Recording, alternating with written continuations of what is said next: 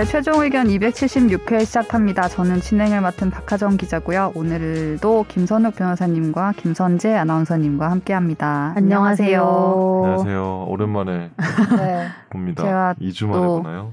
어떤 개인적인 사정으로 인해 아, 방송을 예, 예. 충실히 하지 못한 것 같아 아닙니다. 예. 많은 분들께 사과의 말씀을 전해드립니다. 저 네. 오늘 박하정 기자님께 생일 선물 드렸다는 생색을 한번 내봅니다. 와 어 생일이요? 이거요 이거. 어, 알림이 안 뜬 것 같은데 이상하다. 아, 네. 생일 지지난주였어요. 생일이었습니다. 지지난주. 어, 그러니까 아 그때였구나. 그래서 파티를 어. 못해서 제가 아, 선물을 그러니까 따로 맞아, 사왔습니다. 맞아, 맞아. 이렇게 또 챙겨주시다니 감동. 완전 그 음. 4인 아 4인이 아니고 4단계가 되면 네. 우리 녹음일 기준으로 아직 4단계가 아 아니어서 그렇죠. 어. 2인까지만 모일 수 있으니까 집에서 4단계면 2주밖 2일밖에 안 돼요?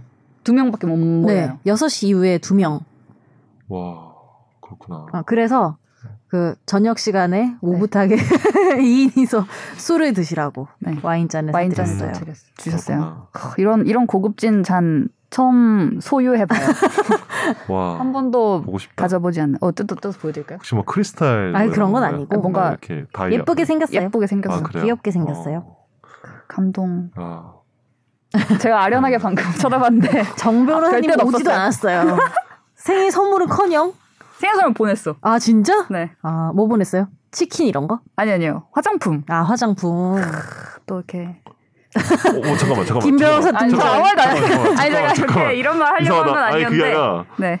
어 내가 그때 뭔가 있었겠지. 나 그러지 않으면 내가 그럴 리가 없어. 아무 뭔가 있었을 거야. 뜻을 뭔가 가지고 있었을 거라 생각하고 건 있어요. 제가 네. 그냥 생색 내고자 말한 건데요. 네. 어, 갑자기 혼자 방송에서 나쁜 생색 사람 내려고?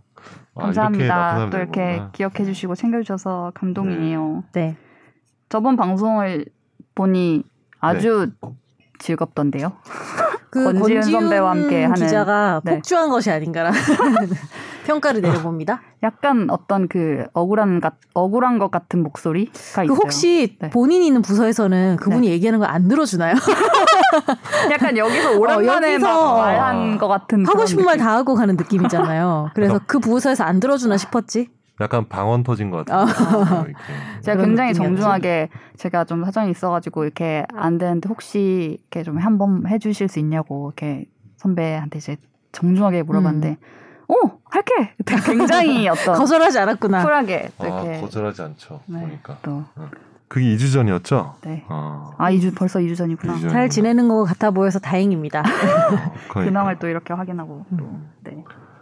어, 되게 즐거웠어요. 아, 음. 권지윤 기자가 옛날에 이렇게 방송을 진행했구나. 아 같이 안 하셨었어요. 저는 모르죠. 왜냐면 제가 같이 안 했죠. 김학기 기자가 있고 그다음에 아, 기자가 술만 마셨었죠. 였어요. 아. 술자리에서만 봤죠. 하고 결혼식장은 갔네 또. 음. 난왜 또 결혼식장 갔지? 어쨌든 어쨌든. 되게 예. 막 그런 그런 게 있었는데 뭐 뭐 예. 인품이 좋아 좋았었었다 뭐 이런 말 하시 그 하셔서 뜨문뜨문 서로 봐가지고 아, 서로 아, 서로 예. 인품을 잘 모르는 게 아닌가라는 생각이 들어요. 그렇죠.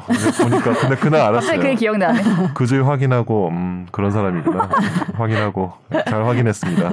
인품 잘 확인했습니다. 서로 인품이 다 들통이 났죠. 아, 네. 아 진행 너무 오랜만에 하니까 네. 네. 그렇죠. 댓글을 그 사이에 엄청 많이 달아주셨어요. 한 주를. 쉬어서 그런지 굉장히 많은 분들이 또 이제 그래서 2배속으로 읽어야겠습니다. 어, 네. 네. 김성혁 변호사님의 빨리 하겠습니다. 대대대 대 이거. 아유 네. 예. 된남. 네. 나미야 자파점 님이 다루셨습니다. 권지훈 기자님이면 예전 그 전설의 소개팅 에피소드 이후로 흑화되어 버린 그분인가요? 정현석 변호사님 과의 토킹 빌드업은 역시 대단하네요. 마치 정 변호사님의 주무대인 토킹바인 느낌. 박 기자님도 언젠가 두 변호사들 덕분에 흑화되겠죠? 너무 빨리 흑화되지 마세요. 뭐 말하는 막대기가 어쩌고 뭐 이런 말하는 막대기. 말하는 막대기. 네. 막대기 토킹바. 그리고 우헌님 댓글은 시작하자마자 권 기자님 목소리가 들려서 옛날 방송 틀었나 다시 확인했네요. 오신 김에 소개팅 얘기도 좀 하시지 그러셨어요. 개헌 얘기 중 대통령 임기에 관한 부분이 흥미롭네요. 개헌 당시의 대통령에게는 바뀐 임기가 적용되지 않는다는 조항에서 그 조항마저 바꾸면 어떡하냐라는 생각은 저도 옛날에 해봤는데 실제로 거기에 관한 논의도 있군요. 이것에 대해서 어릴 때 정 변호 사님보다 3살 젊은 아빠한테 물어봤던 기억이 나네요. 아, 또 굳이 아. 이렇게 이 얘기를 하려고 개헌 얘기를 꺼내신 게 아닐까라는 생각도 해봅니다. 잠깐만요. 정 변호사님보다 3살 젊은이 되게 주목할 부분이네요. 음. 그렇죠. 밑줄. 이 우원님은 고등학생으로 고등학생이시- 음. 고등학생의 음. 부모님이 바쁘죠. 오. 고등학생들이 막 공 몇 년생 아니에요? 어, 아, 3살 전문? 와, 젊은? 오? 어, 결혼 되게 일찍 하셨나 보다. 어쨌든 음. 넘어가겠습니다. 히히님이 달으셨습니다. 시원스쿨, 민병철, 성문, 정철, 윤선생, 영어사 교육의 역사를 돌아보는 날, 역사를 돌아보는 날인가요? 저는 해커스 덕을 많이 봤네요. 해커스가 음. 이더 D세대 음. D세대죠. 성문은 송 아시나요? 성문 알죠? 성문 알긴 알죠? 한데 성문 종합 영어. 성문 어. 책을 본 적은 그때도 없어요. 저는. 봤나 그거를? 저는 윤 선생. 아, 전윤 선생 나- 눈높이. 윤 선생은 나도 있었어 옛날에. 눈높이 학습지 했어요. 음. 네. 그렇습니다. 민병철은 안 했죠? 여기 아무도. 네. 네. 희희님이 하나 더 달았는데요. 저희 화이자 했던 거. 정 변호사에게 태클 거는 권지윤 기자, 반격하는 정현석 변호사, 김선재 아나운서의 역공, 마무리 김선욱 변호사, 이번 주 티키타카 최고네요. 피디님 편집 안 해주셔서 감사합니다. 그거 왜 편집이 안 안 한 거야? 그 거의 뭐 완전. 하이라이트- 그리고 저 궁금해서 찾아봤어요. 그 이후에 뭘, 저는 뭘. 심지어 공부를 했어요. 그 이후에 음. 왜 화이자를 화이자라고 읽나? 근데 화이자가 되게 오래된 기업인데 그거를 음. 일본식 발음으로 화라고 읽는 걸로 음. 일본식 발음인데 화이자가 음. 네. 그게 오래된 기업이라서 굳어져가지고 화로 읽는 거라고 하더라고요. 음. 원래는 다른 발음인데. 음. 그래서 우리 우리 뉴욕 특파원인가는 파이자 이렇게 하더라고요 네. 뉴스에서. 그러니까 원래는 그게 맞는데. 화가 이제 왜 일본 사람들이 파이팅 어. 못해서 화이팅 하는 것처럼 어, 그런 발음이어서 화이자로 어. 읽는 거라고 하더라고요. 어, 이렇게 또 그런 거구나. 복습하셨어. 여기서 내가 제일 똑똑해. 어? 이 모든 대화에서. PF도 지적하시고. 네. 그렇습니다. 예, 경찰 엄마님이 달렸습니다. 권지훈 기자가 나왔군요. 반가운 목소리가 나와서 너무 좋네요. 여전히 정현석 변호사님과는 티격태격하면서 방송을 잘 이끌어 나가시네요. 정현석 변호사와 윤석열 전 검찰총장은 동년배가 아니에요. 이렇게 확인사 나이- 잘한다고? 아니, 나이 논란이 이렇게. 전에 전에 말씀하셨는데 제가 예전에 실수한 거예요. 두 분 다 같은 학교에 고시, 고시 준비도 아주 오래 해서 학번 나이가 비슷한 줄 알았어요. 점점점. 다시 한번 미안해요. 정현석 변호사님, 박하정 기자도 선배인 권지훈 기자처럼 소개팅도 자주 하고 변호사 두 아저씨를 적절히 놀리면서 방송 이끌어 나가길 바랄게요. 아니 근데 소개팅 얘기를 뭘 했길래 다 소개팅 얘기만 하는 거예요? 안 들어보셨구나. 그, 그, 역사적인 방송을. 그게 나무위키 그 편에도 뭐 이게 전설의 방송 뭐 이렇게 돼 맞아요. 있는데 그러니까 소개팅 얘기를 아세요? 아니 나 나는 그 그 나무 위키 정리된 것만 봤어요. 소개팅 얘기를 잠깐 일부러. 시작했다가 방송 전체 소개팅 얘기를 하고 아무런 법률적인 얘기를 하지 않고 끝낸 전설의 방송이 있어요. 소개팅 아, 후기를? 얘기한 거예요? 아니면 소개팅 전을 기억도 안나 얘기한 거예요? 그거는. 뭐 기억이 안 나요 사실은. 어. 아 그냥 근데- 진짜 내용이 없었다고요? 아니 법률적 기자의? 소개팅이었겠죠 당연히 내용은. 아, 그렇겠죠. 야, 그 근데 당시 미혼 시절이잖아요. 네. 미혼 네. 시절 얘기구나. 근데 그래서 소개팅 얘기만 하다 끝났어요 방송이. 누군가의 소개팅 얘기 거의 엄청난 셀럽 아니면은 그 정도 안 되잖아요. 예. 오지 마스터님이 최종 의견 간만에 들으러 왔는데 여전히 잘 지내시는 것 같다 반갑네요. 그리고 히로다님 것까지 읽을게요. 네. 여느 날과 같이 월요일 아침 출근길에 최종 의견 드리려고 했는데 안 보이네요. 휴방하면 안타깝고 슬퍼하는 청취자가 있음을 알려드립니다. 한 주 쉬어가는 만큼 출연자분들 모두 리차징 되셨으면 합니다. 최종 의견 화이팅. 그리고 우왕 유부남으로 돌아온 권지윤 기자님이시다. 자기 자리이신 듯 편안하네요. 유부에 연륜이 묻어나시는 듯 수줍음이 사라졌어. 너무 반갑습니다. 라고 달아주셨어요. 옛날 수줍었던 적이 있었습니까 그분이 그러면 진짜 처음에 처음에 처음에. 진짜 최초에 아 최초에 최초에는 그랬었던 것 같아요. 아, 어. 네. 알겠습니다. 네. 수줍었던 한때 군필 여대생님이 달렸습니다. MBTI가 MBTI 과학적 떠났어. 근거가 없다는 것은 쉽게 찾아보실 수 있습니다. 혈액형 뭐야? MBTI 뭐야? 한 사람의 성격을 파악하는 데는 전문가도 오래 걸리는 작업인데 빠른 걸 좋아하는 한국인들이라서 그런 걸까요? 음, 아 이거 권지윤 선배 MBTI는 과학이라고 신봉하는 분이 오늘 안 계셔가지고 이 논쟁을 더 이끌어갈 아니 수 없어서 과학이라고 한 적 없고 유사 과학이다. 유사하게 유사 과학 있잖아요. 유사 과학. 어, 거의 신앙 수준이던데 아닌가? 어, 아, 막 어쨌든. 거의 본인의 인스타에서도 막 쓰고 계시던데 그 그렇죠. 인스타가 있어요? 네. 정 있어요. 변호사님? 네, 네. 있어, 어 있어. 진짜? 나만 팔로우 안 해? 타셨, 최근에 봤어. 하신 걸로 알고 아 있습니다. 진짜 정현석 검색하면 나오나요? 나오, 나올걸요? 나온 것 아마? 같아. 네. 네. 영어로 음. 검색해야 됐나? 법률, 어 정현석 변호사 있다. 법률적인 그런 거 올리세요. 네. 진짜? 네. 음. 어 팔로우 해야겠네요. 팔로우하고 숨기기 해야겠다. 인스타에서 팔로우하고 피드에서 숨기기 해야겠다. 아, 숨기고 싶나요? 과연 이 방송을 팔로우를 들으실지. 숨기고 네. 싶습니까? 네. 네, 팔로우 이후 숨기기. 음. 동네형 원투님이 국회의원은 오래 했지만 대통령은 못할 것 같은 몇몇 의원들이 꼭 의원 내각제를 원하죠. 대표적으로 박병석 국회의장이죠. 음. 라고 달아주셨네요. 네. 뭐라고 코멘트를 어, 댓글이 엄청 많네. 코멘트 안 할 거예요. 샤방가이님 것까지 제가 읽을까요? 네, 읽어주세요. 박하정 진행자님 생일 축하드립니다. 예전 와. 방송에서 언급했던 생일 동기 이재용 최순실 씨는 교도소에서 생일을 맞이하고 있겠군요.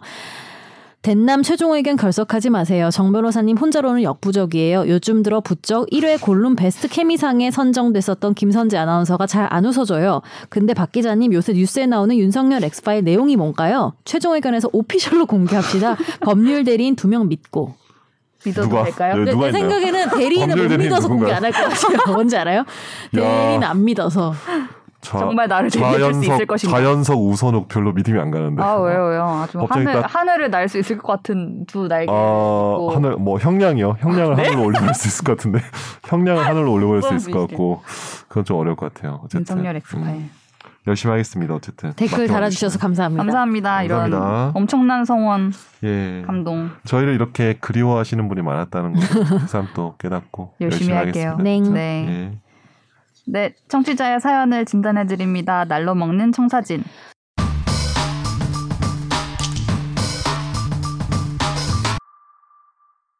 전에 부동산 수수료 문제로 문의했었고 조언대로 잘 해결했습니다. 감사합니다. 매회 조용히 듣고 있었는데 이번엔 삼촌이 돌아가시면서 상속에 대해서 질문드립니다. 이남 일녀 중 막내인 삼촌이 돌아가셨고 삼촌은 결혼도 안 하시고 할머니 할아버지도 다 돌아가셔서 어, 상속인이 저의 아버지와 고모로 알고 있습니다. 금융권에 갖고 있던 건 다 해약해서 찾았고요. 다만 가지고 계시던 자동차를 폐차하는 과정에서 개인이 자동차에 천만 원을 저당권 설정해 놓은 것을 알게 됐습니다. 그 분에게 내용 증명을 보냈지만 반송되어 왔고요.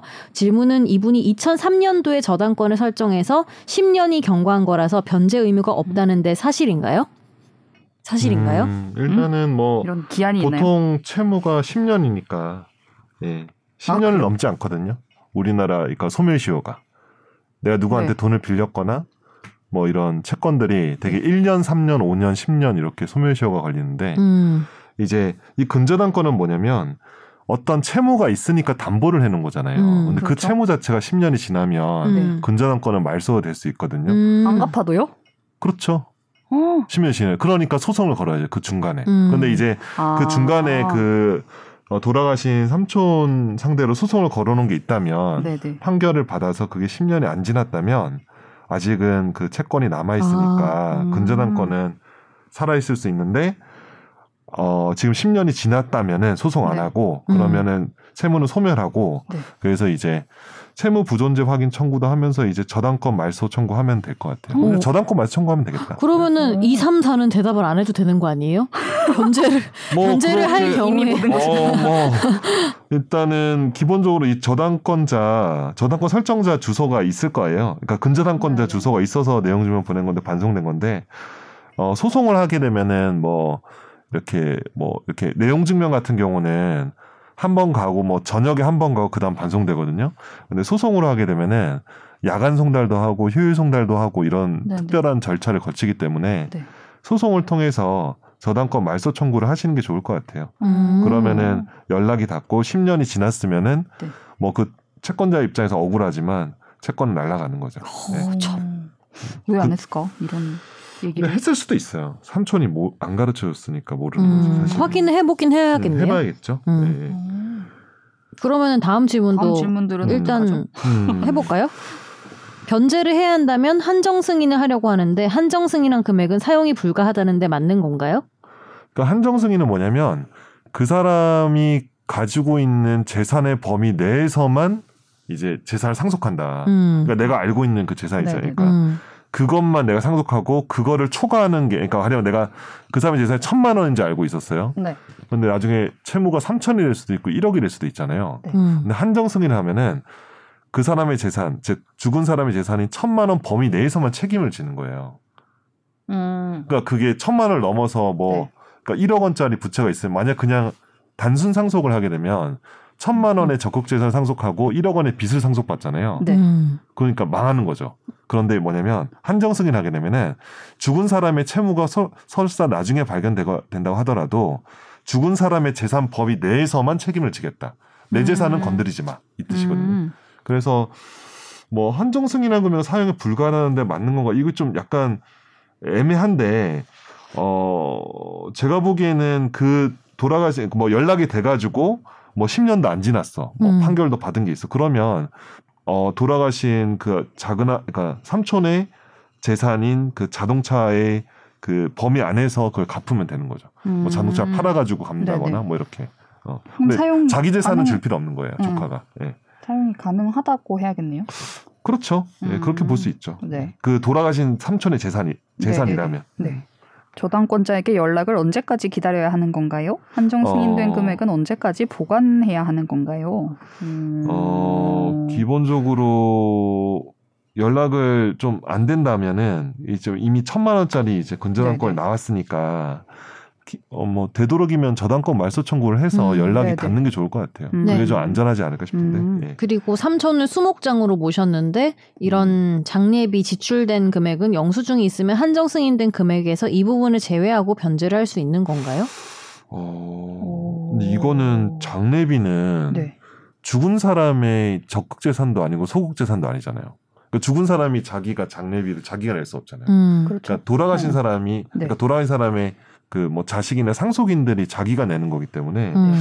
그거를 상속 한정 승인된 금액 좀 약간 좀 애매한데 네, 이게 이거 말, 좀 표현이 약간, 좀, 예. 네.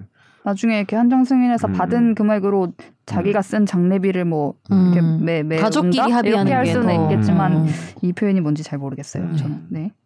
가족끼리 합의해야 되지 않을까요? 음. 아버지와 고모가. 해가지고. 네, 네. 기본적으로 그 돌아가신 사람 재산을 그러니까 한정 승인을 하고 나서는 괜찮은데 한정 승인 전에 돌아가신 사람 재산을 막 자기가 쓰거나 써거나 이러면은 단순 승인으로 의제된 경우가 있거든요. 그래서 한정 아, 그럼 승인을 가급적이 빨리 하시는 게 좋을 것 같은데 음. 예. 하고 나서 조치를 해야지 네. 보류하시면 안 될 것 같아요. 그 전에 미리 뭐 이렇게 하면 안 되는구나. 음, 그게 음. 단순 승인으로 의제를 해버려요. 음. 그러니까 돌아가신 사람의 재산을 처분한다거나 이러면 네네. 예, 그렇습니다. 한정 승인을 빨리 하시는 게 좋습니다. 그리고 근저당권 말소 청구도 하세요. 네. 다음 사연은요. 알찬. 네. 네네. 안녕하세요. 애청자 김뿅뿅입니다. 지난주 권 기자님의 깜짝 진행이 반가웠는데요. 처음엔 제 엄지손가락이 살찐 나머지 스크롤 저 아래에 에피소드가 잘못 재생된 건지 알았습니다. 앞선 사연에서 말씀드렸듯 저는 국회의원실에서 근무하고 있는 필부필부 장사미사 중 한 명으로 오. 작게나마 최종 의견의 선한 영향력을 널리 널리 확산시키고자 노력하고 있습니다. 2월 5일에 업로드된 에피소드에서 다뤘던 변호사가 피고인 형량 낮추려고 거짓 주장 했다면 무죄 내용 기억하실까요? 현행 형법 음. 제155조 증거 위조죄 부분에 허점이 있다는 내용이었고 김선재 아나운서님께서 큰 소리로 법을 바꿔야겠네 했던 걸로 기억합니다. 정 변호사님이 유튜브 효과 wow 준비해달라고 하셨는데 없어요. 그래서 그 법 제가 개정안을 기획해서 국회에 제출했습니다. 아직 숙려 기간이 지나 어! 어 뭐야? 뭐야? 박 기자님이 진짜로? 넣어줬어요. 어. 아, 근데 이 wow 맞나? 아니에요. 좀 더 짧은 그 와우였는데 와우 아니에요? 와우. 와우 이런 거였는데 네. 네 아직 숙려 기간이. 지나지 않아서 검토 보고서도 작성되지 않았지만 입법 불비가 명확해서 법 개정은 문제 없을 것으로 기대하고 있습니다. 추후에 법 개정 논의가 어떻게 진행되고 있는지는 다시 메일로 사연 보내겠습니다. 그리고 아, 이 와우도 텀- 아닌데. 네. 텀블러에 몹쓸 짓을 하고도 재물 손괴죄에 그쳤던 사연에 대해서도 법 개정을 기획했는데요. 이 건은 이미 작년 12월 추행의 근거를 구체하는 음. 내용으로 법 개정안이 제출돼 있었습니다. 이 밖에도 의원실로 오는 다양한 법과 관련된 민원 전화를 응대할 때 최종 의견에서 들었던 다양한 지식들이 여러모로 잘 쓰이고 있다는 말씀 도 꼭 드리고 싶습니다. 정 변호사님이 팔순 잘치할 때까지 좋은 방송 계속해서 부탁드립니다. 코로나19 상황에서 벗어나게 되면 청취자 초대하는 공개 방송도 꼭 부탁드려요. 우와, 감사합니다. 이렇게 또 행동으로 움직여 주시는 청취자분이 계셨네요. 누구 의원실인지 너무 찾고 싶지 않아요? 아, 찾아, 찾았는데 제가. 아, 진짜요? 아, 뭐- 검색했는데 아 그래요? 어. 지금 기억이 안 나네요. 아 누군지 알았다고요? 네. 조심해요 김병근님. 박하정 기자 어. 가 알고 있다고요. 알고 있어. 네. 제가 애정을 가지고 네. 계좌번호 가르쳐 주면 되는 거예요. 계좌번호요? 의원 후원 계좌? 아, 아, 아, 후원 계좌. 아, 아, 아, 아, 거기 그런 후원 계좌는 우리가 알 필요 없지. 어. 우리 계좌? 어, 내 우리 계좌, 계좌요? 우리 계좌. 우리 후원 계좌. 우리 계좌를 왜? 우리 좀 후원 좀 해주세요. 네. 후원 좀 합시다. 네. 아, 감사합니다. 네. 다음 사연은요. 네. 안녕하세요. 18년도부터 아버지께서 고발인과 함께 일용직 목수 업무를 보시고 소득이 생겨서 주민번호 등본을 드렸는데요. 19년에도 함께 업무를 보셨고 아버지께서 수령하신 금액보다 많이 신고가 되었는데 의료보험 등 180만 원 정도 나왔고 100만 원 정도의 협의하고 고발인에게 수령을 했습니다. 이후 납부도 잘했고요. 소득세 부분은 낼 금액보다 적어서 그냥 지나갔습니다. 그런데 그 고발인이 2020년에 도 아버지 명의를 이용해서 경비를 처리한 듯합니다. 약 4천만 원 정도 잡혀 있는데요. 저희가 내야 할 종합소득세가 300만 원 정도 돼서 고발인에게 다시 연락을 했는데 말이 통하지 않아 저희는 정정 신고를 하겠다 통보하고 세무 서에 소득 정정 신고를 하고 종합소득세 납부를 면했습니다. 이후에 저희는 연락을 안 받고 있는데요. 문자가 왔습니다. 저희가 고발인 측으로부터 더 받은 것도 없고 앞으로도 엮이기 싫은데 할 수 있는 일이 어떤 것들이 있을까요? 음. 음, 일단은 그 세금을 이게 뭐 이게 사실 그 당시에 좀 상부상조를 하셨던 것 같은데 음. 제가 보니까 구체적으로 이거는 좀 세무서 쪽이 이 세무사 네. 쪽이랑 좀 관계된 부분인데 경비 처리하시고 뭐 이렇게 그 뭐 뭐라고 그럴까 어 그러니까 정정 아버님이 소득이 신고? 있는 것처럼 신고를 하고 그 음. 상대편은 그걸 가지고 이제 그 경비 경비를 하고 이런 식으로 하셨던 것 예. 같아요. 예. 근데 이제 고발인이 아버지 이제 2020년도에도 아버지 허락을 안 받고 경비 처리를 하- 하고 그러니까 이제 아버님은 소득이 음. 잡히니까 음. 소득세 내라고. 이제 세무서에 네. 연락이 왔겠죠, 그죠? 네, 근데 네. 이제 정정을 하니까 그 사람이 이제 당연히 경비 처리를 허위 경비 처리로 하려고 했으니까 아, 그 세무서에서 뭔가 제재를 받았을 음. 거고 네네. 구체적으로는 뭐 네. 봐야겠지만 지금 이렇게 협박을 하고 있는데 뭐 이거 협박 내용을 제가 이제 지금 캡처한 내용을 보니까 이거를 뭐 구체적인 어떤 해악의 고지라고 어. 볼수 있을까? 약간 협박 좀뭐 약간 이런 거? 뭐좀 어설퍼 가지고요. 어, 네. 예, 예. 어, 뭐 하여튼 내용을 좀 다 읽기는 그런데 네. 이거를 아직까지는 협박죄로 좀 고발하기는 약간 좀 음. 애매하다. 어, 어, 이 그런- 정도는 약간 뭐 그냥 약간 분해 그러니까 분해 차 가지고 이렇게 네네. 메시지 보낸 정도가 되고 네. 어, 될 것 같고 지금 그러니까 더 엮이기 싫은데 할 수 있는 일이 어떤 것이 있을까 이거잖아요. 근데 네. 그냥 아무것도 안 하시면 돼요, 그냥.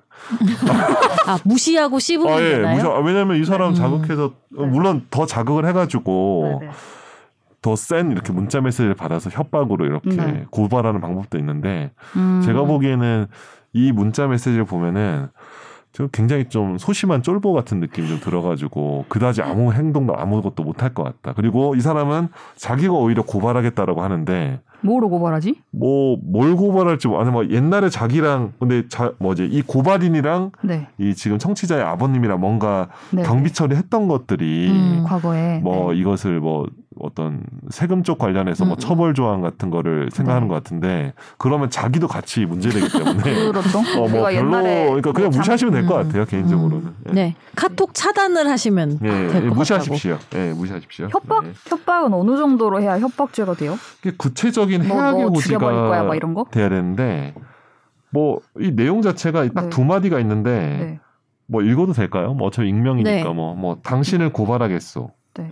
그- 되게 근데 네. 소라는 말을 처음 잘- 오랜만에 네, 듣지 않나요? 네, 그 읽어보겠어. 쌍시옷이 음. 되는데 그냥 시옷이네요. 좀 약간 나쁜 놈, 넌 내 돈 먹고 온전, 온전할 줄 아는 모양인데 무식한 너 두고 보시지 나쁜 놈. 요거는 좀 해악의 고지로서 약하다. 그냥 그냥 이렇게 지나가는 내가 이 나쁜 놈아 뭐 이렇게 하는 느낌 음. 그런 느낌이라서요. 그냥 네. 좀 무시하시면 될 것 같습니다. 네. 음.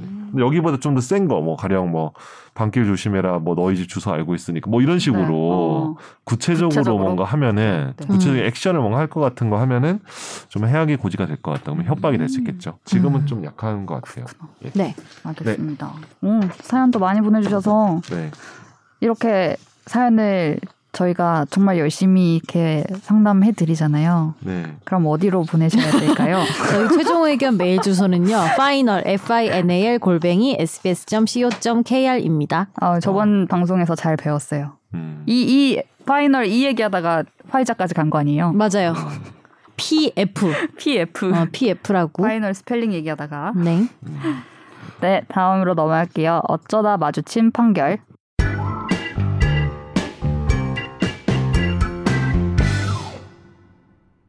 A 씨는 2019년부터 길고양이 사랑이에게 사료를 주고 겨울을 보낼 수 있게 텐트 맛집을 설치하는 등 보살폈습니다.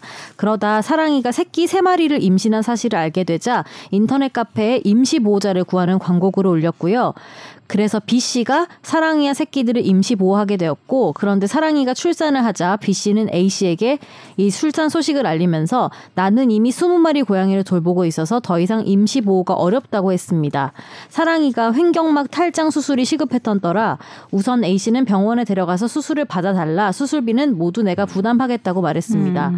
그런데 사랑이는 수술을 받았지만 결국 죽게 되었고 300만 원 이상의 치료비와 장례비는 모두 A 씨가 지불했습니다. A 씨는 이후 B 씨에게 사랑이가 낳은 새끼 고양이들을 달라고 요구했지만 B 씨는 나중에 주겠다며 계속 인도를 하지 않았고 그러자 A 씨는 소송을 냈는데요. 대전지법은 A 씨가 B 씨를 상대로 낸 유체 동산 인도 청구 소송에서 최근 원고 승소로 판결했습니다. 음. 그러니까 A 씨가 소유권이 있다라고 음. 한 거죠. 그러면은 이 판결이 나오면 돌려주면은 끝나는 건가요? 그런 거죠. 그러니까 이게 뭐냐면 돌려달라- 돌려 주라는. 네네. 이 길고양이잖아요. 네. 길고양이를 이제 처음에 A 씨가 돌보다가 B라는 사람이 이제 임시로 네. 그 보호를 하게 된 것 같아요. 저는 네. 뭐 사실 그 반려동물에 대해서 잘 몰라가지고 아, 네네네. 근데 이제 보니까 이제 기사만 봤을 때는 판결을 봤을 때는 그런 것 같은데 근데 이제 B 씨가 그 고양이를 돌보다가 그 고양이가 이제 새끼들을 낳았는데 원래 고양이는 죽고 새끼 고양이들을 이제 B 씨가 안 돌려주는 거죠. 음. 그런데 이제 A 씨가 이 고양이는 나의 고양이기 때문에 이 새끼 고양이도 이제 내 고양이다. 음. 정확히는 이게 새끼 고양이 내 고양이라고 해야 되나? 그러니까 어쨌든 그러니까 원래 고양이가 어 임신한 상태에서 임신한 상태로 그렇죠. 네. 상태였잖아요. 그러니까 그럼 어떻게 보면은 그 임신 상태에 있던 고양이, 그러니까 임신된 그 새끼 고양이들도 이제 자기 것이라고 네네. 본 거죠 이 판결은. 네. 근데 이제 되게 좀 그렇잖아요. 이게 어떤 뭐 내 원래 내가 산 물건이거나 이런 게 아니고 네. 길고양이는 처음부터 주인이 없잖아요. 그렇네. 그러니까 이거 그렇죠. 생명이라 보지 말고 그러니까 물건으로 딱 네, 본다면은 네. 그러니까 여기서 이제 판결문 나오는데 야생하는 동물은 무주물이다. 무주물은 음. 자기가 먼저 소유 소유 의사로 점유하면 자기가 획득해요. 음. 근데 이게 음. 뭐 문화재거나 네네. 그런 경우는 좀 예인데 진짜 무주물은 자기가 먼저 찜한 사람이 가져가는 네. 거거든요.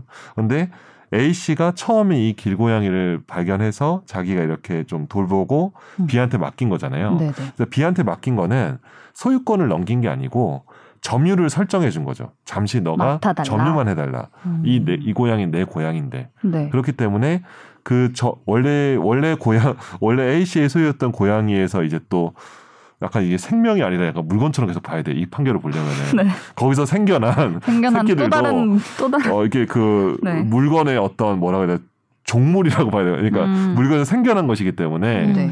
그것도 마찬가지로 A 씨가 거가 되는 거죠. 그래서 이 판결은 그걸 인정해 준 거예요. 음. 그러니까 근데 이제 B 씨는 아마 그랬겠죠. 아, 이거는 나한테 맡긴 거는 나한테 그냥 준 거다 이 고양이를 음. 임시 보호의 성격을 그렇게 주장했을 것 같고 음. A 씨는 애초에 임시 이건 보호가 주인 있는 고양이가 아니니까 어 음. 이건 주, 식으로. 당신이 왜 당신은 네. 주인이 음, 음, 아니잖아 음. 무주물이니까 네. 근데 이거 나한테 맡겼으면은 나한테 넘긴 상태가 그냥 내가 내 거가 되는 거다 이렇게 근데 주장했겠죠. 어떻게 보면 임시 보호랑 입양을 이 구, 음. 구분돼 있잖아요. 그쵸. 그러니까 입양 그쵸. 가기 전에 임시 보호를 하게 돼 있잖아요. 음. 그러니까 그걸 구분해서 그걸 받아들인 거네 재판부가. 음. 그러니까 이. 사람이 입양을 했으면 달라졌겠죠. 그렇죠, 그렇죠. 그리고 입양했으면은 뭐준 어. 거지. 어. 음. 근데 임시 보호니까 특히 음. 그런 개념을 인정한 거 아니에요, 약간? 그렇죠, 그렇죠. 네. 근데 이분은 이제 캣맘으로서 구조해서 다른 사람한테 맡긴 건데 만약에 보통 일반적으로 우리가 캣맘이라고 했을 때 어디에 계속 이렇게 밥 주면서 거기 음. 오는 고양이들을 이렇게 돌봐주는 네. 그냥 그러니까 풀어놓 풀어놓은 거죠 이렇게 네. 데리고 간 게 아니고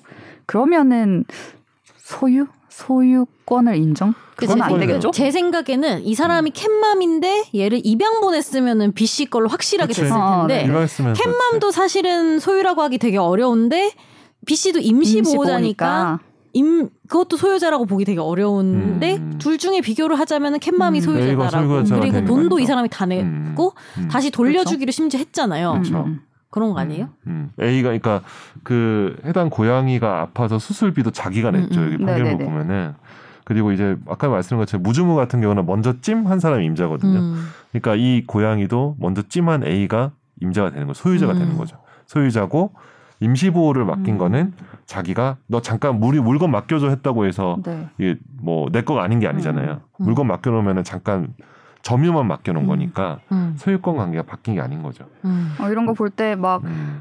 키운다고 하고 뭐 돌보다가도 음. 뭐 나몰라라 하는 그런 것만 보다가 네. 이제 내가 내 나한테 돌려줘 내가 음. 나한테 내 내가 거야. 이렇게 하는 뭐. 걸 보니까 약간 음. 그러니까요. 뭔가 생경할 이 지경이에요. B 씨가 약간 여튼간에 고양이가 죽었고 B 씨가 음. 막돈 자기가 임시보호가 어렵다 더 네네네. 이상 이런 식으로 얘기했으니까 못 믿어왔던 게 아닐까 애초에 음, 음. 약간은.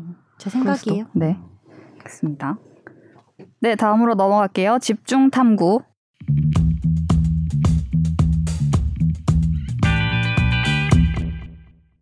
어, 최근에 인터넷 커뮤니티에 어제 지하철에서 생긴 일이라는 제목의 글이 올라왔었어요. 3호선 지하철역에서 한 여성이, 아, 지하철에서 한 여성이 실신해서 쓰러졌는데 주변 남성들이 아무도 직접 나서지 않았다. 이런 내용이었습니다. 그래서 어, 실제로 움직이는 사람이 없었고 아주머니와 젊은 여성들이 이 쓰러진 여성을 데리고 나갔다. 그리고 쓰러진 여성이 뭐 짧은 반바지를 입고 이런 신체 노출이 있었는데 그 상황에서 남성들이 뭐 돕지 않았다 이런 글이 있었어요. 그래서 뭐 댓글로 뭐 성추행범으로 몰릴 수 있으니 가만히 있는 게 나아서 그런 거다. 뭐 사람이 쓰러졌는데 그러는 게 맞냐. 뭐 이런 감론을박이 있었고요. 근데 뭐 추후에 또 나온 뭐 팩트 체크를 한 기사에서는 뭐 남녀 상관없이 뭐 모두 도왔다라는 얘기도 있더라고요. 그래서 예, 어쨌든 요 글이 올라옴으로 해서 착한 사마리아인의 법 필요성을 제기하는 목소리가 등장을 했습니다. 원래 우리나라에 지금은 없는 법인데요. 착한 사마리아인 법에 대해서 음. 한번 오늘은 얘기를 나눠볼까 해요. 음. 이게 지금 우리나라에는 없는데 어떤 식으로 작동하는 원리 법인가요, 변호사님? 어, 왜 갑자기 또 이렇게 훅 네. 들어? 아니 제가 제가 지난 방송을 들으면서 느낀 게 네, 엄청 지훈 선배가 네. 권지훈 기자가 질문을 하던데요? 아 질문을 좀 많이 하더라고요. 갑자기? 네. 원래- 부담스럽게 원래- 해가지고 아 왜 이렇게 부담스럽게 하지 이러면서 아, 다음부터 안 만나야겠다 막 이렇게 생각했었는데. 네. 네, 아 이거 뭐 어쨌든 제가 이제 내용 보니까 네, 우리나라에서는 네. 어떤 사람이 이제 지금 여기 지하철 사례나 네, 네. 어뭐 지금 여기도 지금 정리해서 주신 거 보면은 택시 기사 심정지 사건 이거는 제가 그 당시에도 되게 충격적이었던 기억이 음, 나거든요. 맞아요. 이거는 영상도 블랙박스 영상이 그때 어. 막 나와가지고 사람들이 그러니까 많이 택시 기사 음, 그러니까 택시에 골프채를 실어가지고 이제 아마 공항을 가려고 하나 하, 했나 봐요. 맞아요. 네, 이제 공항 버스 타는 데까지 가려고 했던 것 같은데 근데 갑자기 택시가 이제 심정지 이사 아저씨가 쓰러지 심정지 하니까 그 사람들이 그냥 차키 트렁크 열고 지 집만 내리고 그냥 가버린 119 거죠? 신고 안 하고 다른 음. 택시 잡아서 가버리고 네, 다른 목격자들이 택시 기사 신고했는데 결국은 사망한 사건이잖아요. 음. 근데 그때도 진짜 정말 이게 그 골프 치던 사람이더라고요. 그래서 제가 그 당시에 골프를 안 쳐가지고 네. 아 골프가 이렇게 진짜 무섭구나. 이렇게 골프 치려 아니, 골프 치려고 해외로 아마 골프 치 골프 여행하려고 했던 것 같아 이 음. 사람들은. 근데 아 이건 뭐 지나가는 말인데 네. 어 약간 사람이 어떻게 그럴 수 있을까라는 생각을 했어요. 근데 항상 이런 사례들 보면은 어. 그 인류애를 충전하는 사례와 아 그렇죠. 인류애를 실종하게 만드는 아, 그렇죠. 사례가 네. 반복되는 것 같아요. 네. 이건 진짜 실종하는 느낌이었죠. 음. 그래서 일단은 우리나라에선 사실은 이 택시 기사를 구호, 구조하지 않은 그 뭐죠 승객 두 명, 네. 골프채 실은 그 두 명과 지하철 3호선에서 뭐 여자가 쓰러져 있는데 음. 그거를 외면하고 그냥 지나가버린 남성이 처벌되지가 않아요. 음, 왜냐하면 특별한 어떤 구호 의무나 그 있어야 돼. 그러니까 가족이나 음. 네. 친한 친구거나 가령 이런 거죠.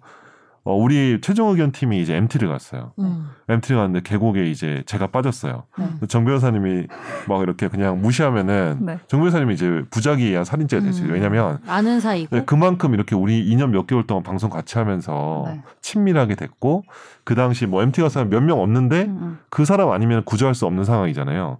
그런 특수한 상황이라면 그거는 부작위에 의한 살인죄가 될 수 있거든요. 음. 음. 구호 의무가 인정되기 네네. 때문에 아니면 뭐 가족 간의 관계라거나 음.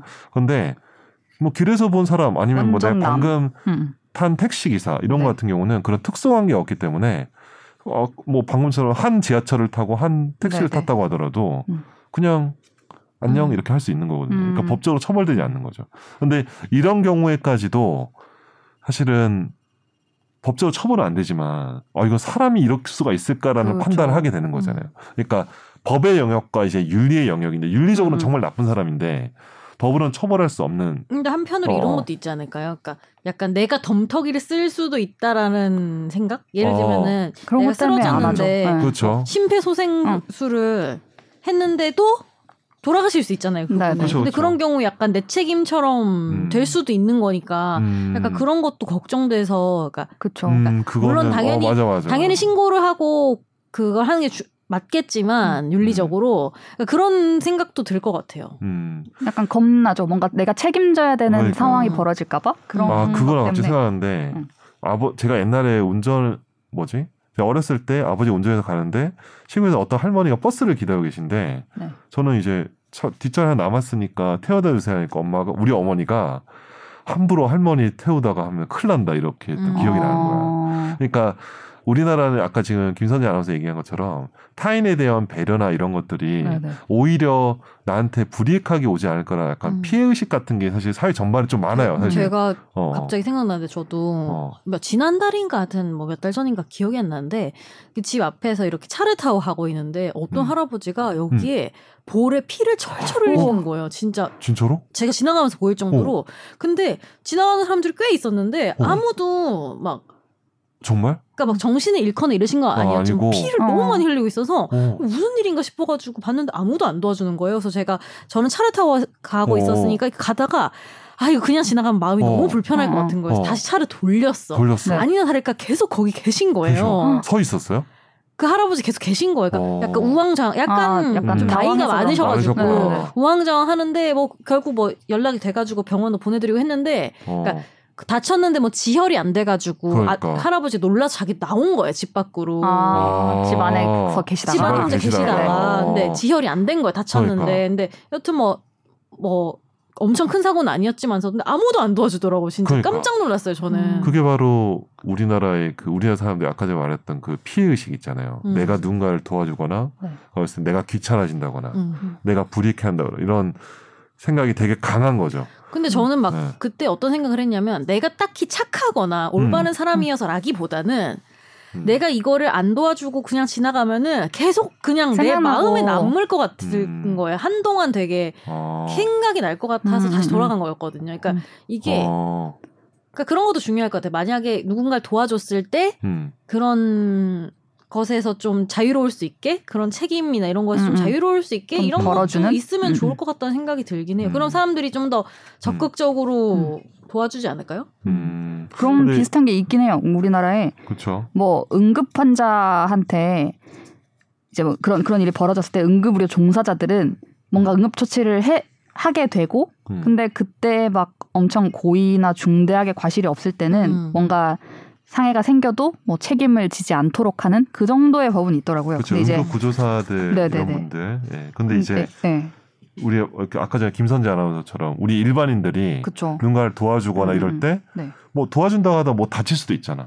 그렇죠. 사람이 뭐 이렇게 도와주려 하다가도. 근데 그게 누구 잘못인지 모르지. 근데 그런 경우도 나에게 음, 음. 불이익이 오지 않을까라는 그런 음. 두려움이 있는 거죠. 음. 근데 그게 사회 전반에 되게 많아요. 이게 사실 저는 김선재 아나운서 말고도 많은 사람들이 지나가올 때다 마음에 불편함이 있었을 거라 믿거든. 음. 왜냐하면 우리나라 사람이 그 음. 정도의 인성은 다 네네네. 있다고 생각하는데 그런데 그거에 휘말리기 싫은 거예요.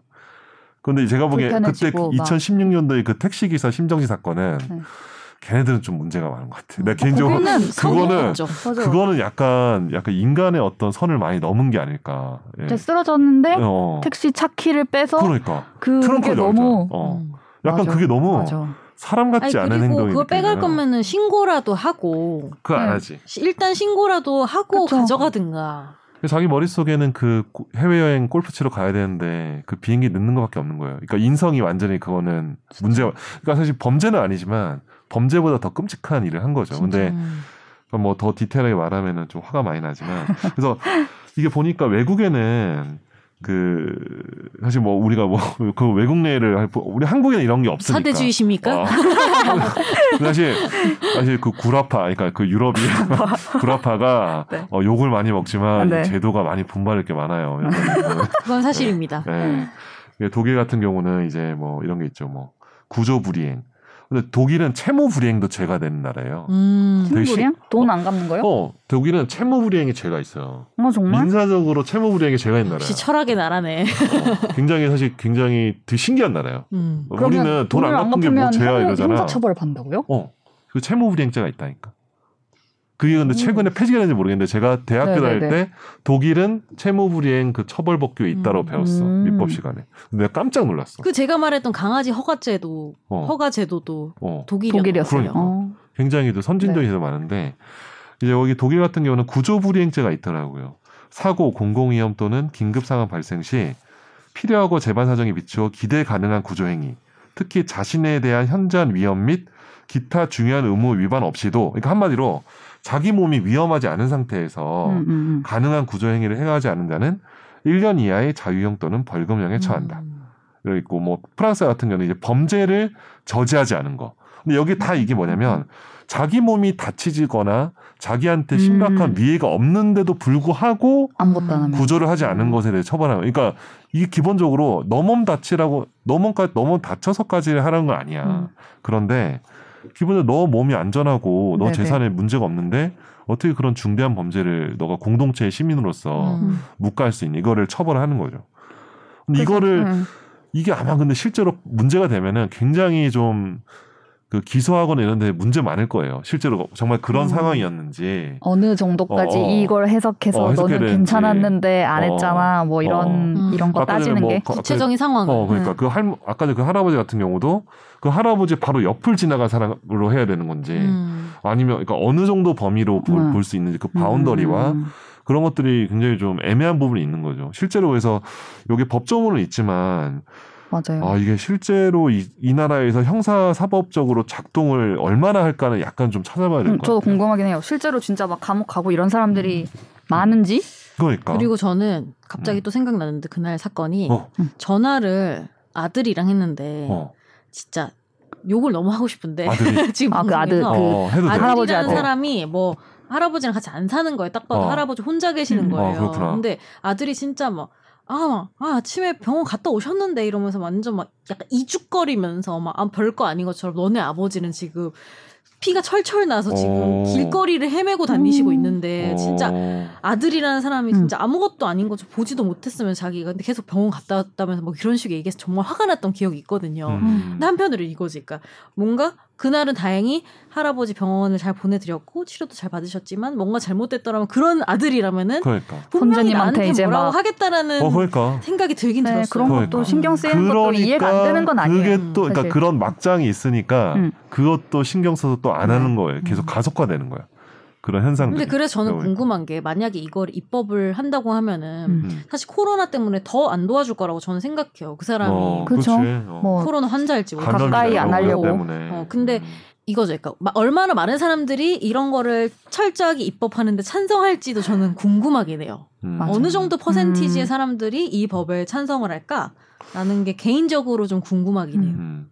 그래서 네, 지금 보니까 하죠. 형법 개정안이 발의가 됐더라고요. 네, 작년에 발의가 되어 있는데 그 비슷한 거예요. 이제 음, 그러니까. 내, 내 생명과 신체 위험 초래 없이 가능한 구조 행위인데도 안 하면 음. 뭐 1년 이하의 징역, 천만 원 이하의 벌금 발의는 돼 있는데 이제 뭐 이게 뭐 전통적인 어떤 그런 변호사님 말씀하시는 것처럼 법 철학적인 문제죠. 이게 뭐 이타주의를 명령으로서 그러니까. 음. 이렇게 하는 게 맞냐, 개인의 그렇죠. 자유 의지를 막 이런 이런 문제들이 있는 거고, 그럼 이제 의무들을 구체화 시- 시켜서 어, 너는 너는 할 수 있었는데 너는 안 했구나. 너는 그래 너는 할 수 없었구나. 뭐 이런 음, 거를 할 수 있는가, 뭐 이런 그렇죠. 문제도 있는 음. 거고 그런 게 있죠. 그러니까 가령 네. 아까 그 할아버지 같은 경우도 거기 네. 옆을 지나갔던 수많은 사람들이 그렇죠. 엄청 많았을 거 아니에요. 그 반경 시간에. 200m 안에서 그러면 다 걸려. 이막 구성 이런 거? 요건에 다 걸리는 거예요. 그러면 음. 어느 정도까지 실제로 처벌을 할 음. 때 기소를 할때 음. boundary 안에 들어가야 네네. 될지도 굉장히 좀 애매한 부분이 좀 있는 거죠. 섬세하게 해야 될 것 같은 게그 그러니까. 택시 이런 거는 명확하잖아요. 그러니까 너무. 제가 볼 그건 택시 너무 같은 명확해. 경우는 네. 너무 명백한 게 그 공간 안에 있었고 실제로 뭐 응급 우리 전화 한 통 할 수 있잖아. 그렇죠. 아무리 아무리 늦어도 비행기 응. 늦어도 저 가야 되는데 119 여기 빨리 와주시면 안 그러니까. 돼요. 뭐 이런 그건 진짜 수도 실제로는. 네. 안 했잖아요 신고 그죠? 네. 음. 그런 거 같은 경우는 굉장히 좀 그래서 저는 이 구성요건 만들더라도 좀 한정적으로 해석해서 운영한다면 음. 그러니까 특수한 상황 있잖아요. 네네. 뭐한 배에서 한 지하철 아. 객실 안에서 뭐 이런 식으로 한정적으로 운영한다면은 음. 저는 아 좀 필요하지 않아요. 근데 이제 다만 이 생각은 뭐냐면 우리나라 사람들 기본적인 의식이 그렇게 성숙이 되지 않았는데 법조문을 만들었을 아. 때 약간 좀 반발은 좀 많을 것 같아요. 더 방어적으로 나올 수더 오히려 음. 방어적으로 나오고 아니 안 그래도 상조도 네. 모자랄 판에 안 했다고 벌 주면 어떻게 하냐 이런 식의 음. 어떤 반발도 있을 수 있고 그렇죠. 안 했다고 벌 주는 거랑 어. 뭔가를 했는데 실수가 생겨도 괜찮아 해주는 그쵸, 거랑은 그쵸. 또 다른 네. 문제니까. 네. 그래서 저는 오히려 뭐 실수 뭐 가- 오히려 뭐 그렇게 했을 때 오히려 더 다쳤다거나 네. 뭐더뭐뭐 손해가 발생했다고 하더라도 그걸 면책하는 어떤 법조문을 좀 만들어주거나 음. 제도를 하는 게 더 좋지 않을까? 그리고 이건 지나친 개인적으로. 우려일 수도 있는데 만들어 놓는다고 해도 거의 처벌 안 될것 해요.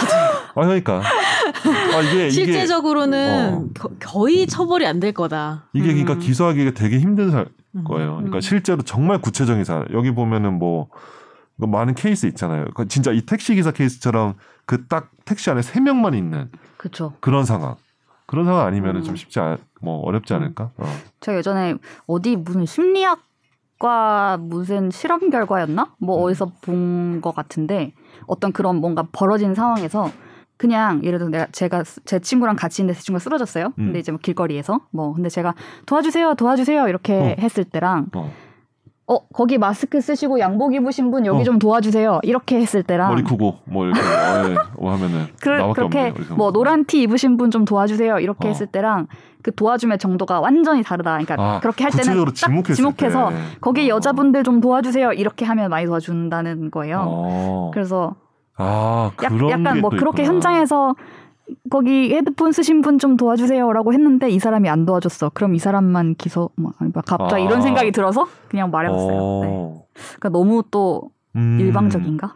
아, 그, 그럴 수 있죠. 왜냐면 이게 최초 이렇게 구호자가 가서 네, 네, 네. 특정인한테 또 이제 구호를 요청했음에도 불구하고 네. 그 사람이 거절을 했다. 네. 그런 경우면은 뭐 CCTV 돌려가지고. 아, 근데 이게 그렇게 되면은 네. 사회가 좀 팍팍한 경향도 아 있는 것 진짜 같아요. 약간 어. 그냥 길 가다가 봉변을 당한다고 생각할 수도 있나? 음. 이게 진짜 어려운 어. 어려워요. 그러니까 이게 제가 보기에는 그 네. 다친 정도랑 네, 네. 범죄 피해 정도나 이런 음, 것들이 그러니까 가령 뭐 그러니까 이제 범죄 피해의 경중에 따라서도 좀 봐야 될 것 같고요. 뭐 음. 다친 정도도 네, 봐야 네, 될것 네. 같고 그렇죠? 실제로 어. 운영상으로 굉장히 좀 하긴 힘들겠지만 네. 어 저는 아까 말씀드린 것처럼 이렇게 이걸 도와주고 이랬을 때 음, 좀더 이렇게 어좀 약간 베너핏 그러니까 어드밴티지를 주는 게 좋지 음. 않을까 혜택을 그러니까 뭔가 면책을 음. 해주고 면책해주거나 뭔가 뭐 이렇게 진짜 중대한 뭐 위험이 있는 사람을 구해줬을 때뭐 네. 뭐 의인상 이런 거 주지 말고 뭐 살아가면서 뭐 쓸 수 있는 뭐 이렇게 뭐 여러 가지 뭐 이렇게 여러 가지 짭짤한 음. 것들 있잖아요. 뭐 그런 것 짭짤한 거요? 뭐 그런 것들 뭐 그러니까 진짜로 어 네네. 그러니까 그런 식의 그게 없으면 음. 뭐 그거를 어떤 공동체 어. 의식이나 이타심에 기대서 하기는 현대. 사회가 너무 팍팍하지 않을까 싶네요. 팍팍해진 것도 맞고 팍팍해져서 그렇게 안 하게 된 건지 안 하게 돼서 팍팍해진 건지 음. 뭐 서로 서로 다 연, 그쵸. 연관이 있겠지만 무조건 너 왜 희생해서 좀 도와주지 않았어라고 하기에는 좀좀 음. 그런 거가 있는 것 같기도 하고 여전히 어, 그래서 맞아요. 무작정 또 이렇게 이 법을 만들어야 됩니다라고 지금 음. 말을 못 하겠기도 하고 약간 그렇죠. 애매하네요 이게 그런 부분이 있습니다. 네. 참. 근데 사실 어, 저도 그러니까 길 가다가 네. 뭐 그러니까 뭐 그렇게 위험에 처해 있거나 다치지 않은 사람이라고 하더라도 그러니까 도움이 필요한 사람 있잖아요. 음, 뭐 뭐냐 뭐 무- 밀어주는 무거운 거? 짐을 뭐 네, 이렇게 네. 뭐 네. 올린다거나 네. 그런 경우도 아니 저는 사실 근데 갔다가 진짜 돌아와서 뭐 들어준 적이 있거든요. 어. 뭐내말 뭐 불편해가지고. 근데 그런 것들 보면서도 뭐 근데 제가 봤을 때 내가 하기 딱 돌아가려고 하니까 또 다른 이미 친구가 해주고 있고 이런 거 음. 보면 아직 좀 뭐 사회가 괜찮은 사람들이 많고. 아, 제가 괜찮다는 뜻이 전혀 아니고 네. 네. 그리고 저는 진짜 뭔가 어, 저는 길을 가다가 그냥 그게 무서운 거예요. 그러니까 어떤 음. 남자분들이 음, 음. 뭔가 아 음. 저기요 이렇게 하면서 말을 걸때 어. 진짜 진짜 뭐가 궁금해서 물어보려고 한다거나 어. 아니면은 진짜 순수하게 물어보시는 분도 있을 텐데 네. 그럼에도 갑자기 모르는 사람이 아 근데 뭐 하나만 어 그러니까 저기서 좀 해주시면 안 돼요라거나 어. 뭐, 뭐 하나 사인해 주시면 안 돼요라거나 어. 뭐 잠깐 얘기 좀 뭐 할 수 있냐고 하면은 그냥 겁나더라고요. 그쵸. 겁나서 아 아니 아니에요 뭐 이렇게 어, 그냥 그러니까, 가는 경우 그러니까. 되게 많은데 맞아 맞아. 그런 거를 뭔가 뭐 순수한 분들이 있을 수 있고 음. 저도 순수한 마음으로 도 도울 수도 있는 건데 약간 내가 너무 과도하게 경계를 하나 싶으면서도 또 무슨 일이 벌어지는 것보다는 어, 그쵸. 이게 낫지 네. 뭐 약간 이런 생각도 들고 근데 이게 당연한 거예요. 네. 참 워낙 또 사회가 네. 이렇게 이상한 사람들이 많으니까. 근데 저는 아직까지는 우리나라에서 이거 형사처벌 법규로 만드는 게 네. 아직까지는 좀 쉽지 않을 거나 음. 되게 같고 네. 어떤 그 도와줬을 때 어떤 그 발생할 수 있는 뭐 네네. 추가적인 부상이나 네. 손해 같은 것들을 뭐, 음, 뭐 면책을 해준다거나 아니면 음. 손해가 발생했으면 그거를 보상을 해준다거나 네. 그런 법률이 좀 만들어지는 게 네. 더 좋을 것 같긴 합니다. 예. 당장 뭐 처벌하는 거는 음. 약간 뭐이좀더 고민을 게 해봐야 될수 것. 같아요. 네네. 네. 알겠습니다. 네. 오늘 이렇게 또 네. 후반부에 굉장히 열띤 네. 있었는데 지금 되게 네. 차분한 어떤 차분한 어떤 네, 저희 방송 본연의 방송. 어떤 네. 돌아온 것 같아요. 네. 뭐, 뭐 이게 이게 본연이었는지 뭐였는지 모르겠지만 어쨌든 약간 되게 순간. 제가 생각을 하면서 아 뭔가 평소 같지 않다라는 생각을 했는데 이게 네. 평소 같아야 되는 건지 아 그렇죠. 우리 우리는 고품격 법률 방송이기 때문에 네. 예. 이게 맞는데 이게 맞는데 또 네, 여기까지 하죠. 그리우신 분들이 또 있네요. 네, 그립네요. 네, 그립네요. 오늘은 네.